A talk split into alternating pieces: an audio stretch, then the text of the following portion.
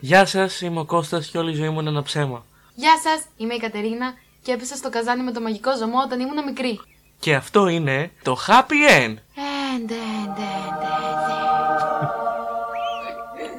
Τίποτα δεν βγάζει νόημα, είναι πολύ αργά. Σήμερα Θα ασχοληθούμε. με την παιδική μας ηλικία. Θέλουμε να αναλύσουμε τα τραύματα που μας έφτασαν σε αυτή την κατάσταση που βρισκόμαστε σήμερα.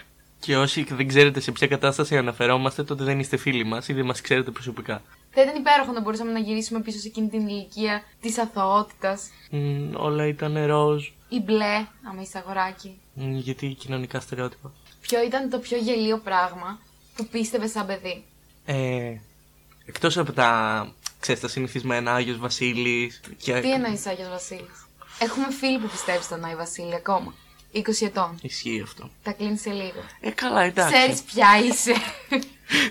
Σίγουρα το ακούς και ξέρεις ποια είσαι. Ε, εσύ κάλυψε τα αυτιά σου, αλλά ναι, Άγιος Βασίλης, ε, τι άλλο, ότι όταν μεγαλώνεις θα συνεχίσεις να είσαι όσο χαρούμενος ήσουν και όταν ήσουν μικρός; Ή δηλαδή, αυτό πίστευα. Δεν ξέρω. Όσο μεγαλώνω, συνειδητοποιώ ότι υπάρχουν περισσότερες, ε, όχι, όχι δυσκολίες και υποχρεώσεις, Ναι. εκτός από δυσκολίες. Και εντάξει, όσο ε, καταλαβαίνεις ότι ενηλικιώνεσαι, είναι ένα μεγάλο βήμα. Δεν ξέρω, όλοι, όλοι, όλα τα όνειρά σου καταστρέφονται σιγά σιγά. Ήθελες να κάνεις κάτι, εν τέλει δεν θα το κάνεις, θα κάνεις κάτι Όχι, άλλο. από μικρός ξεκινάς τι υποχρεώσεις. Οι υποχρεώσεις ξεκινάνε όταν βγάλεις την μπάνα. Έχεις υποχρέωση να πας τουαλέτα. Εκεί πέρα ξεκινάει. Εμένα μου είχε κακοφανεί πάρα πολύ. Να, να, να βγάλεις την μπάνα. Ότι ξεκίνησα με τις υποχρεώσεις. Δεν μπορούσα. Μμ. Εγώ όταν ήμουν μικρή, είχες δει ένα παιδικό, τη Ραπουνζέλ, αλλά της Μπάρμπι. ναι. Αυτή ζωγράφησε στον τοίχο με τα πινέλα και έμπαινε μετά μέσα σε ένα μαγικό κόσμο τη ζωγραφιά όπου ζωγράφησε. Α, θυμάμαι. Την ψεύτρα κράτησε για πάντα στα δεσμά σου. Πω, πω. Και εγώ το είχα πιστέψει πάρα πολύ. Και είχα πάρει κυρομπογιέ και είχα ζωγραφίσει στον τοίχο μας. Και μετά κοπανιόμουν και προσπαθούσα να μπω μέσα. Το ξε- Έχουμε ακόμα εκεί πέρα τη ζωγραφιά στον τοίχο, Μμμ. δεν μπορούσαν ποτέ να τη βγάλουν. Μμμ. Άμα το έχεις δει στο σπίτι μου, υπάρχει απλά μία ζωγραφιά στον τοίχο. Ναι. Γιατί εγώ ήμουν ηλίθιο Το παιδί. θυμάμαι. και δεν με δώσαν στους γύφτου. Α, είχες απειλές ε, από τους γονείς σου όταν ήσουν μικρός; Τις Όχι. κλασικές απειλές ότι θα σε δώσουμε στους γύφτους; Να σου πω, η, η μάνα μου έχει το εξής παράπονο. Εγώ όταν ήμουν μικρός δεν έκανα καμία ταξία σε αντίθεση με τον αδερφό μου. Οπότε πάντα έψαχνα μια αφορμή για να με δείρει. Και μου το έλεγε. έκανες τα μαθήματά σου; Ναι. Γιατί τα έκανες τα μαθήματά σου; Εγώ τώρα πώς. Πώς θα σε τιμωρήσω, Πώς θα σε- ξεσπάσω. Πώς θα ξεσπάσω πάνω σου; Όχι, εντάξει. Αλλά αυτό ναι. είναι πρόβλημα. Ναι, Είναι είναι, και αυτό. είναι πρόβλημα. Είναι, Ή- ήταν για τη μάνα μου ήταν μεγάλο πρόβλημα. Βέβαια, εντάξει, ως παιδί προφανώς και κάποια στιγμή θα κάνω κάτι. Παραδείγματος χάρη, ε, παρεμφερές παράδειγμα με αυτό που έθεσες με τις κυροπογιέ. Ε, όταν ήμουν μικρός, το αγαπημένο μου χρώμα ήταν το πορτοκαλί. Ποιος το περίμενε; Ε, ναι. Και μια μέρα η μαμά μου είδε ότι η αρμή, ξέρεις, η- ανάμεσα στα πλακάκια εκείνο το πράγμα. Μαθαίνουμε καινούριε λέξεις. Ε, ήταν όλοι πορτοκαλί, βαμμένοι. Ε, και προφανώς ήξερε τι είμαι εγώ. Έρχεται, με ρωτάει. Λέει Κωνσταντίνα, εσύ έβαψες τους αρμού. Λέω εγώ όχι. Λέει, είσαι σίγουρος; Λέω ναι. Μήπως σε έβαψε ο μπαμπά. Έξυπνο εγώ. Λέει, ο μπαμπά δεν είναι εδώ, είναι στη δουλειά. Ο Δημήτρης, ο αδερφός μου, λέει, μαμά μου, όχι, είναι εκδρομή. Ήταν τότε εκδρομή με το Λύκειο. Λέει, μη λες ψέματα, ε, γιατί ο Χριστούλης από εκεί πάνω που μας βλέπει, ξέρει πότε λες ψέματα και δεν είναι σωστό. Τότε θέλω να πω σε αυτό το σημείο ότι τότε ήταν λίγο μετά το Πάσχα. Και εγώ γυρνάω και της απαντάω πέντε χρονών. Καλέ, δεν τα άμαθες, Ο Χριστός πέθανε! Αμαρτήστε! δηλαδή για να καταλάβεις. Εντάξει, μπορεί να μην έκανε πολλές αταξίες, αλλά τουλάχιστον Αλλά είχα ήταν καλά έξυπνο. comeback. Ήταν έξυπνο παιδί, ήταν φευρετικό. Ναι, ναι, ναι, όσο, όσο να πεις, ναι. Εμάς η γιαγιά ε, το βράδυ μας έβαζε για ύπνο και μας φιλούσε στο μέτωπο και μας έλεγε: Όποιος μιλήσει και λαλήσει, γαϊδάρου κόλου θα φιλήσει. και εγώ είχα τη φαντασίαση ότι περνάει κάποιος, ξέρω εγώ, με το γάιδαρό του από όλα τα σπίτια το βράδυ και πηγαίνει στα παιδιά που μιλάνε και τους βάζει να φιλήσουν τον κόλλο του γαϊδάρου. Όχι το δικό του. Ναι.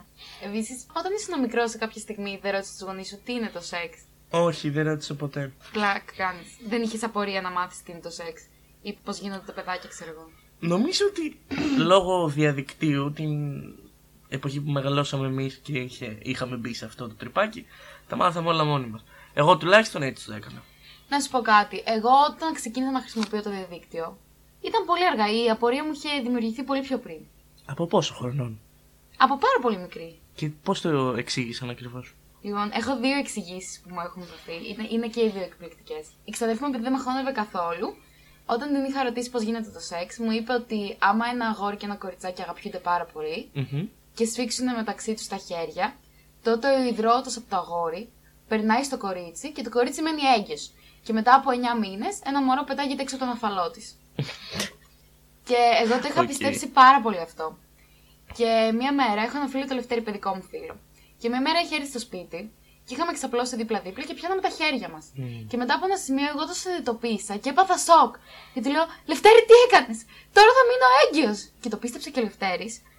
Και ήταν σε φάση: Πρέπει να βρω δουλειά! και κατέβηκαν οι γονείς μας κάτω και μας βλέπουν να κλαίμε χωρίς λόγο και να μην καταλαβαίνουν γιατί. Μμμ. Εγώ θυμάμαι ένα άλλο σκηνικό όσον αφορά την παιδική ηλικία. Ε, ήμασταν ε, στο κάπινγκ ε, με τους θείους μου και με είχε τσιμπήσει μια μέλισσα μέσα στο αυτί. Είχε μπει μέσα στο αυτί μου και με τσίμπησε. Και εγώ ασυναίσθητα, ε, από τον πόνο, έφερα κατευθείαν το χέρι στο αυτί μου. Αλλά είχα παγιδεύσει τη, μέ- τη μέλισσα πριν προλάβει να φύγει αφού με τσίμπησε μέσα. Και ουσιαστικά εκείνη τη στιγμή το κατα... καταλαβαίνει τι γίνεται ο μπαμπάς μου με το θείο μου. Οπότε έρχονται σε μένα, μ- με χτυ- μου χτυπάνε το χέρι για να απελευθερώσω τη μέλισσα από το αυτή και η μαμά μου με τη θεία μου τρέχουν η κάθε μία, η μία στη σκηνή και η άλλη στο τροχόσπιτο να φέρουν αμμονία. Ή οτιδήποτε βάζουν, δεν θυμάμαι. Και εκείνη τη στιγμή βγαίνει ε, ο ξάδερφός μου, ο, που- ο οποίος κοιμόταν γιατί άκουσε φωνές και αυτό που βλέπει είναι ε, εμένα να κλαίω, ε, να σπαράζω στο κλάμα, τους θείους μου, τ- τον θείο μου ε, και τον μπαμπά μου ε, να με δέρνουν ενώ κλαίω και τον μπαμπά μου και τη θεία μου να τρέχουν η μία και οι άλλοι, ξέρω εγώ, ε, τρελαμένες προς το, προς το στροχόσπιτο και τη σκηνή. Και να μην ξέρει τι συμβαίνει. Θέλω να πω πως το βλέπεις ότι είσαι μικρός και δεν καταλαβαίνεις τι γίνεται. Αλλά ναι, είναι πολύ σουρεάλ ε, η φάση που έχουμε ζήσει κατά καιρούς. Εγώ θυμάμαι τότε που ήμασταν μικροί, έκανα παρέα με, με δύο παιδάκια, δύο αδέρφια, Μμμ. ε, την Ιωάννα και τον Αριστοτέλη. Και κάποια στιγμή ήταν ο Αριστοτέλης έξω και κατουρούσε στην αυλή. Και πηγαίνει και τον βλέπει η Ιωάννα. Ήταν, συμ- συγγνώμη, ήταν μια συνήθεια που έκανα ρε παιδάκι μου. Ναι. και τον βλέπει η Ιωάννα. Και παθαίνει ένα σοκ.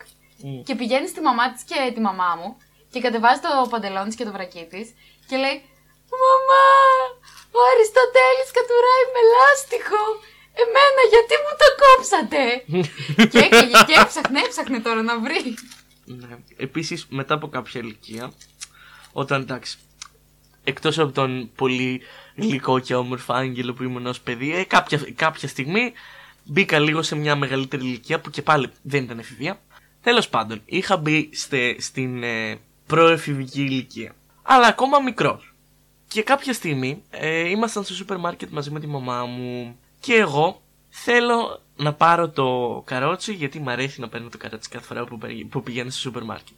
Ναι, όμως που είναι καλοκαίρι και η μαμά μου φοράει σανδάλια. Που σημαίνει ότι τα πόδια της από πίσω φτέρνε της είναι γυμνές. Και εγώ δεν προσέχω γιατί το, το καρότσι είναι κυριολεκτικά το διπλάσιο ύψος από μένα και τη χτυπάω συνέχεια από πίσω. σε κάποια φάση η μάνα μου γυρνάει σε μένα και, και μου λέει: Έστω και με, με ξαναχτυπήσεις μία φορά ακόμα, θα σε πάρω σπίτι και θα φας το ξύλο της χρονιάς σου. Και εγώ προσε... πρόσεχα να με τη χτυπήσω, αλλά έτυχε να τη χτυπήσω. Με κοιτάζει απλά με το μάτι του δολοφονικό. Ξέρεις ποιο λέω αυτό της, της κάθε μίας μάνας που λέει θα τα πούμε στο σπίτι. Και εγώ εκείνη τη στιγμή πανικοβάλλομαι και δεν ξέρω τι, τι να κάνω. Οπότε σκέφτομαι, αφού φτάνουμε στο ταμείο, ποιο, είναι- ποια είναι η καλύτερη εναλλακτική του να μην με δει η μάνα μου στο σπίτι, να δαρθώ εγώ μόνος μου. και αρχίζω μωρέ μάτια μου μέσα στο, μέσα στο σούπερ μάρκετ στο ταμείο και αρχίζω και πά, πού. Η περαστική νόμιζε ότι είχα κάποιο πρόβλημα. Η μάνα μου είχε ε, φρικάρει, προσπαθούσε να με σταματήσει και λέει Μαμά, μαμά, εγώ, ο μικρός Κωνσταντίνος, δεν χρειάζεται να με δίνεις, κοίτα, δίνομαι και μόνος μου. ναι, ναι, ναι, ήμουν χαζό. Όταν ήμουν μικρή είχα ένα κόμπλεξ ότι ήθελα να γεννηθώ, ναι, είχα γεννηθεί εγώ πρώτη. Ναι, ήμουν το πρωτότοκο παιδί. Αχα. Και έκλαιγα συνέχεια και φώναζα και την έσπαγα στη μαμά μου και μία μέρα κάναμε τη γέννησή μου. Θα σου εξηγήσω. Φορούσε η μαμά μου ένα μακρύ φουστάνι. Και την έβαλα να ξαπλώσει στο καναπέ και μπήκα εγώ κάτω από το φουστάνι και μετά βγήκα με το κεφάλι αργά-αργά και έκανα ότι ξαναγεννιέμαι και τώρα γεννήθηκα εγώ πρώτη. Στο μυαλό μου αυτό έχει απόλυτη λογική. Το περίεργο δεν είναι ότι ήθελα να το κάνω. Το περίεργο είναι ότι η μαμά μου το έκανε για να μην γκρινιάζω. Δεν το θεωρώ περίεργο. Κάθε μάνα θα έκανε τα πάντα για το παιδί της. Ακόμα και για να το ξαναγεννήσει. Και όταν ήμουν μικρή ήμουν και πολύ ερωτευμένη με τον μπαμπά μου. Όμως, παθολογικά ερωτευμένη με τον μπαμπά μου. Πρώτα απ' όλα στην αρχή, στην πρώτη φάση δεν τους πήγαινα καθόλου τους γονείς μου και τους έλεγα και με τα ονόματά τους, δεν τους έλεγα μαμά, μπαμπά. Δεν το είχα αποδεκτεί. Μετά ήμουν τρελά ερωτευμένη με τον μπαμπά μου. Έσπαγα τις φωτογραφίες του γάμου τους. Κάθε φορά που ο μπαμπάς μου κοιτούσε τη μαμά μου, του τραβούσα το κεφάλι και λέω: Εδώ, εμένα θα κοιτάς. Ερχο- Γυρνούσε ο μπαμπάς από το σπίτι και έκλαιγα εγώ και του έλεγα Γιατί παντρεύτηκες αυτή; Τη μαμά μου Και δεν περίμενες σε μένα να παντρευτείς σε μένα Όσον αφορά τα αδέρφια, εγώ όταν ήμουν μικρός, ε, η αλήθεια είναι ότι δεν ξέρω γιατί. Αλλά εντάξει, προφανώς και είναι επειδή είχα μεγαλύτερο αδερφό και ίσω το ζήλευα ως μικρότερος αδερφός, δεν ξέρω ποια ακριβώς είναι η ψυχολογία πίσω από αυτό. Αλλά γενικότερα υπήρχε ένα μίσος από τη δικιά μου την πλευρά. Και ο αδερφός μου είχε πολλές φορές προσπαθήσει να μας συμφιλιώσει. Και θυμάμαι χαρακτηριστικά ε, οι γονείς μου είχαν κερδίσει σε μια λαχιοφόρα αγορά ένα ποδήλατο. Παιδικό. Και θα μου το έκαναν δώρο. Και η μαμά μου λέει στον αδερφό μου, πες στο Κωνσταντίνο ότι αυτό είναι από σένα, ότι το, έκα- το κάνεις εσύ δώρο, ούτως ώστε να σε συμπαθήσεις, σε εισαγωγικά, ε, περισσότερο. Και έρχονται, ξέρω εγώ, βλέπω το ποδήλατο, ενθουσιάζομαι εγώ. Λέει η μαμά, ε, αυτό το δώρο Κωνσταντίνα είναι από τον αδερφό σου. Εγώ το σκέφτομαι λίγο, το κοιτάζω, του λέω, ξέρω εγώ, ευχαριστώ πολύ. Λέει η μαμά μου, ο αδερφός σου έκανε ένα τόσο μεγάλο δώρο, εσύ δεν θα του κάνεις δώρο κάτι. Εγώ εντωμεταξύ μου και λίγο, να μην το πω μη άγγιχτος, ε, τέλος πάντων, σφιχτόκολο με τα πράγματά μου, ειδικά μικρός. Ε, το σκέφτομαι καλά-καλά, πηγαίνω πάνω στο δωμάτιό μου, ψάχνω στα παιχνίδια μου, βρίσκω μια πολύ όμορφη χαρτοπετσέτα. η οποία είχε ένα κλόουν πάνω, πολύχρωμη με μπαλόνια. Κατεβαίνω κάτω, του το δίνω και του λέω αυτή η χαρτοπετσέτα, τη- η όμορφη, η πολύχρωμη, η δεν ξέρω κι εγώ τι, ήξερα και πολλές λέξεις τότε. Ε, Τώρα όχι τώρα όχι. Ε, είναι για σένα, δώρο, αλλά επειδή το δωμάτιό σου είναι συνέχεια χάλια, θα την κρατήσω εγώ και όποτε θέλεις μπορείς να έρχεσαι επάνω και να τη βλέπεις. Κολοπεδάκι είναι πάντα Ήμουν κολοπεδάκι. Αλλά και ο αδερφός μου κα- σε κάποια φάση δεν άντεχε. Θυμάμαι μια μέρα. Βασικά δεν θυμάμαι, μου τα λέγανε. Πήγα στον αδερφό μου και του λέω Δημήτρη, τι! Ξέρεις τι μέρα είναι σήμερα, τι! Είναι Παγκόσμια ημέρα των ζώων. Χρόνια πολλά! Οπότε ναι, ήταν λίγο λογικό, υπήρχε μια κόντρα. Όλα τα Τώρα, παιδάκια με τα τώρα, λεφτάκια. τώρα έχουν λυθεί όλα. Και είμαστε αγαπημένοι Και είμαστε έχει αγαπημένοι. κρατήσει τη χαρτοπετσέτα Και κάτι. Η χαρτοπετσέτα χάθηκε. Oh, shit, χάσαμε τη χαρτοπετσέτα Σημασία έχει ο σκοπός της χαρτοπετσέτας. Να σκοπείς το πηγούνι σου Αχ, ωραία ήταν η παιδική ηλικία Ναι. Εξεταστική θα γράψουμε Δεν καταλαβαίνω σε τι αναφέρεσαι. Δεν ξέρω ποια εξεταστική γράφεις εσύ. Εγώ αυτή τη στιγμή είμαι στις Μπαχάμες. Ξέρεις ποια είναι η χαζομάρα, ότι ήταν πολύ ωραία αυτά τα πράγματα και τα ζήσαμε. Αλλά τελείωσαν και δεν πρόκειται ποτέ να τα ξαναζήσουμε. Ναι, αλλά πάντα έχεις αναμνήσεις από την παιδική σου ηλικία. Ναι, αλλά δεν είναι το ίδιο. Δεν θα τα. Αυτά φύγαν ανεπιστρεπτοί. Δεν έχεις κάποιον που θα είναι συνέχεια πάνω από το κεφάλι σου για να σε προσέχει. Ναι, η αλήθεια είναι ότι πρέπει να αρχίζει. Όχι, πρέπει να αρχίσει. Ήδη έχεις αρχίσει προφανώς να προσέχεις τον εαυτό σου. Δεν, δεν πρόκειται να έχεις κάποιον από πίσω σου συνέχεια. Προφανώς και η δική σου θα είναι εκεί πέρα για ό,τι χρειάζεται. έχεις. Αλλά και πάλι. Όταν ήμουν μικρή, η μόνη απέτηση που είχαν οι γονείς μου από μένα ήταν να μην πεθάνω με κάποιον ανόητο τρόπο. Τώρα οι απαιτήσεις έχουν αυξηθεί πάρα πολύ. Δεν μπορώ να ανταποκριθώ. Θα βάλω πάνω και θα τρέχω στους δρόμους. Το σημερινό top 10 είναι μία απόρρια Wow. του θέματος παιδική ηλικία Και αυτό είναι οι παιδικές σειρές που αγαπήσαμε και βλέπαμε χωρίς να χάναμε κανένα επεισόδιο Κοιτάξτε, δεν θα αναφερθούμε σε Bob Σουγκαράκη τώρα με η μικρή εξερευνήτρια Pokemon. Τα πολύ κλασικά. Και τα παιδικά που βλέπουν και τώρα τα παιδιά αυτής της γενιάς, αλλά κάποια τα οποία ήταν λίγο πιο ιδιαίτερα, να το πω έτσι. Θα πούμε από γνωστά, θα πούμε μόνο αυτά που άλλαξαν τη ζωή μας. Ωραία. Τότε ας ξεκινήσουμε. Λοιπόν, στο νούμερο 1 το δικό μου είναι οι Power Rangers.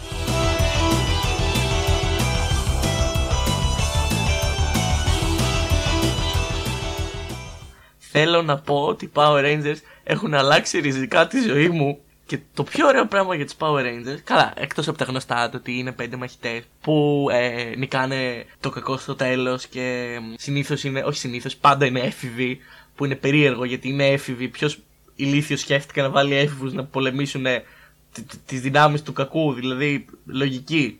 Το πιο ωραίο νομίζω για μένα ήταν ότι υπήρχαν τόσες πολλές σεζόν. Δεν μπορούσες να, να, να σταματήσεις να τις βλέπεις για μένα προσωπικά. Και τόσα πολλά χρώματα. Ροζ, κόκκινο και... Όπα, περίμενε. Τώρα κατάλαβα κάτι για μένα. Τώρα κατάλαβα που... Ναι, OK, okay, OK. Okay. Έβλεπες μια σειρά που ήταν πέντε έφηβοι με κολάν και κράνη μηχανής Ναι. που παλεύανε τεράστια τέρατα που ήταν mix ζώο. Όχι τεράστια πάντα. Και ρομπότ. Πρώτα ήταν μικρά, μετά τα, τα σκοτώνανε και καλά γιατί ποτέ κανένας δεν σκοτώθηκε στους Power Rangers. Που μετά γινόντουσαν τεράστια από μία μαγική δύναμη. Και μετά πολεμούσαν με τα Zord. Ξέρεις εκείνα τα μεγάλα τα ρομπότ. Ναι. Ξέρεις. Βγάζει απόλυτο νόημα. Ναι, για μένα βγάζει, για την παιδική μου ηλικία βγάζει. Το δικό μου, νούμερο 1, νούμερο 2 βασικά, είναι οι Powerpuff Girls.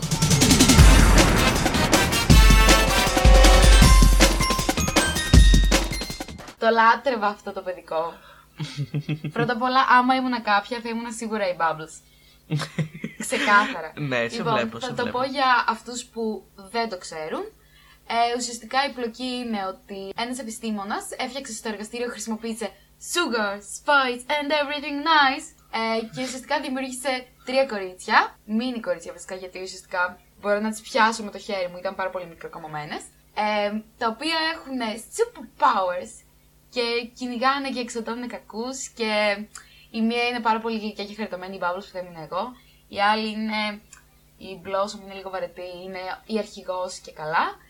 Και η άλλη είναι η Buttercup που είναι λίγο πιο Στα αρχίδια μου. μαγάκι, μαγκάκι, μαγάκι, μαγκάκι και λίγο πιο αγοροκόριτσο. Οπότε έχει τρεις διαφορε... πολύ διαφορετικούς χαρακτήρες Μμμ. που η κάθε μία μπορεί να ταυτιστεί με οποιονδήποτε. Επίσης η κακή ήταν υπέροχη, υπέροχη. ήταν το παιδικό. Να το δείτε. Λοιπόν, το νούμερο 3 για μένα είναι το Yu-Gi-Oh! Ναι, ναι, ναι, το ξέρουμε όλοι. Αλλά παιδιά, τα τέρατα που βγαίνουν από αυτές τις κάρτες ήταν υπέροχα. Καταρχάς, επειδή το έχω ψάξει σε κάποια φάση, μου δημιουργήθηκαν κάποια ερωτήματα περί Yu-Gi-Oh! Γιατί προφανώς και αυτό θα μου δημιουργηθεί στα, στα σχεδόν 20 μου. Ε, ερωτήματα για το σχόλιο, όχι για το Yu-Gi-Oh! Προφανώ. Η πρώτη και η δεύτερη σεζόν δεν έβγαζαν κανένα νόημα όσον αφορά τη λογική του παιχνιδιού που παίζεται σήμερα. Γιατί οι πρωταγωνιστές νικούσανε χωρίς να έχουν τις κάρτες και τον τρόπο να νικήσουν από τύχη και επειδή θέλανε η παραγωγή προφανώς και οι σεναριογράφοι να προχωρήσει το σενάριο. Είσαι πάρα πολύ nerd που το έψαξες αυτό. Δεν κατάλαβα τι, τι κακό υπάρχει με το να είμαι nerd. Το νούμερο 4, το δικό μου νούμερο 4, είναι το Pichi Pichi Pitch.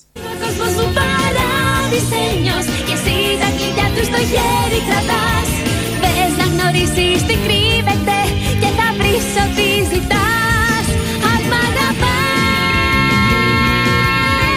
Πίτσι πίτσι πίτς Το οποίο ξυπνούσα στις 6 ώρα το πρωί για να το δω στο Star. Ε, παιδιά, πρώτα απ' όλα τα τραγουδάκια ήταν απίστευτα. Καλά, το story ήταν λίγο. Φυσικά το story ήταν η Άριελ. Ήταν Ε, εντάξει, δεν ήταν η τρεις Ariel. γοργόνες που κέρδισαν τις κακές με τα τραγούδια τους. Θέλω να πω σε αυτό το σημείο. Copy that bitch. Ότι η αγαπημένη μου χαρακτήρα από τη συγκεκριμένη εκπομπή, γιατί ναι, την έβλεπα κι εγώ, ήταν οι δύο κακές και το τραγούδι τη. Τραγούδι πικρό, χυμένη φωνή. Αυτό δεν θυμάμαι πώς το λένε. Μονάχα η κακία Αλλά γιατί τώρα κυριολεκτικά. θα κυριαρχεί. Κυριολεκτικά δεν είναι η ψυχή μου. κυριολεκτικά το έβλεπα και λέω αυτό, αυτό θέλω, αυτό. Ναι, άμα είσαι φίλος μας, ξέρεις απ' έξω όλο το τραγούδι της αρχής του Πίτσε Πίτσε. Προφανώς. Μη σου πω και τα άλλα δύο-τρία τραγούδια που πήραν μετά όταν Αχα. πήραν XP και εξελίχθηκαν. Λοιπόν, το νούμερο 5 ε, για μένα είναι η Κίμη Δυνατή. Oh yeah, yeah. I'm your basic average girl, and I'm here to save the world. You can't stop me 'cause I'm impossible. There is nothing I can't do. Η, στα αγγλικά και Impossible. Καταρχά το πόσο iconic είναι και αυτή και η άλλη. Εξήγησε πρώτα λίγο τι γίνεται στη δική μου δυνατή και μετά πες. Ε, είναι περίεργος. Πάλι ε, μία ε, έφηβη η οποία. Ε, ναι, είναι πάλι μία έφηβη η οποία είναι πράκτορας ε, και ε, ε, κάτι σαν κατάσκοπος, δεν θυμάμαι. Και τέλος πάντων πολεμάει τις δυνάμεις του κακού, go figure.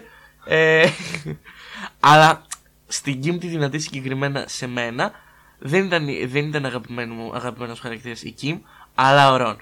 Και συγκεκριμένα το κατοικίδιο του Ρον μαζί με τον Ρον, εκείνος ο γλυκούλης τυφλοπόντικας που δεν καταλάβαινες ποτέ τι έλεγε, αλλά πάντα ήταν τόσο γλυκούλης που απλά δεν σε ένοιαζε. Το νούμερο 6 το δικό μου είναι. Δεν θα την ξέρει κανείς αυτή τη σειρά, αλλά δεν πειράζει, άξιζε να το βάλω. Είναι παιδιά ο τελευταίος των Μοϊκανών.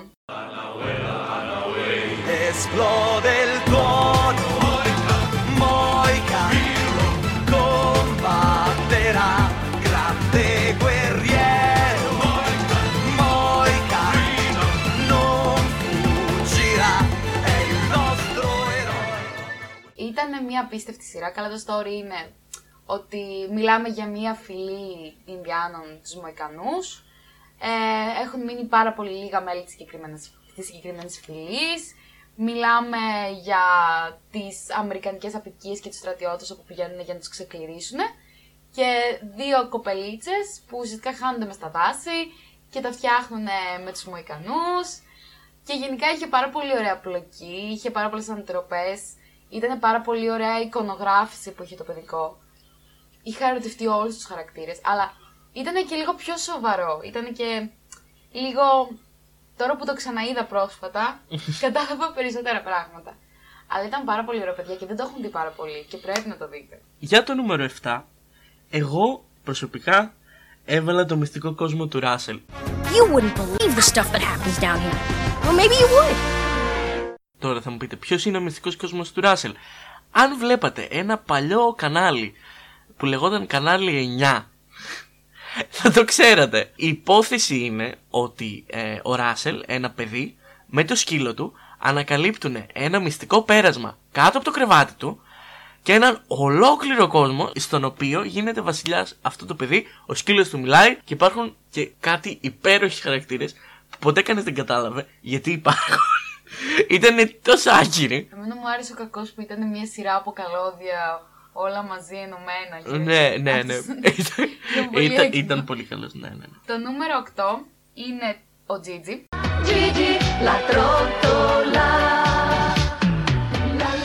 Γνωστό και ως η πιο σεξουαλικά διαστραμμένη σειρά της παιδικής μας ηλικίας. Άμα δεν το έχετε δει Ναι, αυτό, γιατί δεν ξέραμε πολλά άνιμε τότε. Αυτό το θέμα δεν ήταν ότι υπάρχουν και πιο διαστραμμένα άνοιγμα. Προφανώς. Ναι, προφανώς. Δεν ξέρω τι βλέπετε εσείς. Ε, δεν θέλω να μάθω κιόλας. Αλλά το συγκεκριμένο ήταν παιδικό. Και το κάνανε, το βάζανε πρωινές ώρες στο Channel 9 που κάθονται και βλέπουν τα παιδάκια. Και το story είναι μιλάμε για ένα παιδί το Τσίτσι που είναι μισό μέτρο άνθρωπος, αλλά παίζει στην ομάδα του μπάσκετ.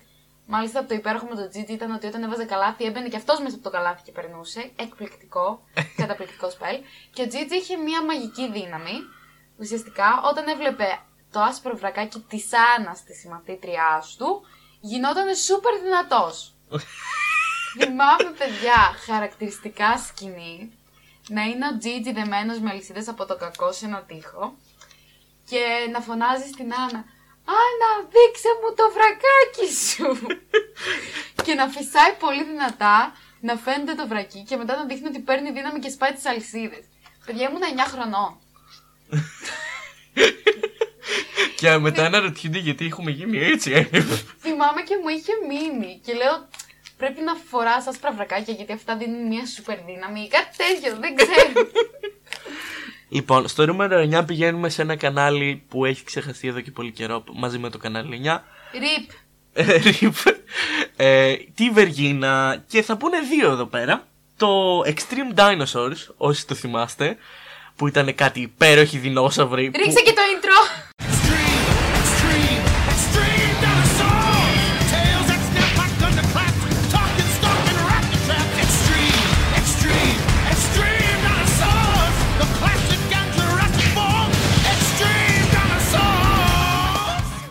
Λοιπόν, ε, που ήταν κάτι υπέροχοι δεινόσαυροι που απλά πολεμούσαν κυριολεκτικά οποιονδήποτε και ήταν λίγο γαμάτι. Και επίσης, εξίσου γαμάτι σειρά, ε, το μυστηριώδης νησί Kong.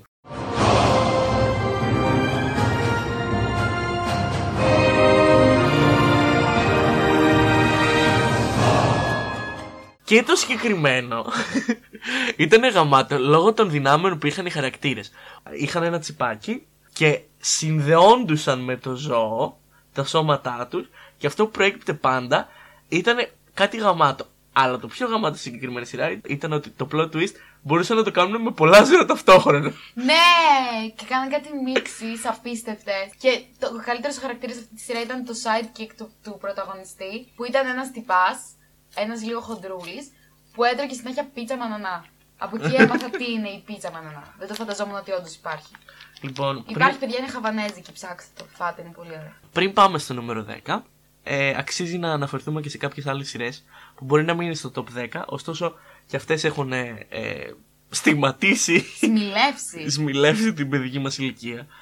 Και αυτές είναι ο Scooby-Doo προφανώς, Pokemon. Avatar, αλλά η πρώτη σεζόν με τον Άγκ, όχι την κορά, Το Duck Dodgers, πολύ καλό. φυσικά, το Φινέ και το Ferb, Το Hey Arnold. το Shaolin Showdown, Αυτό είναι για τους λίγους και καλούς στο Silent Showdown. Στο Star παίζονταν να το δείτε. λοιπόν, ε, Το νούμερο 10. Τα σούπερ παιδιά.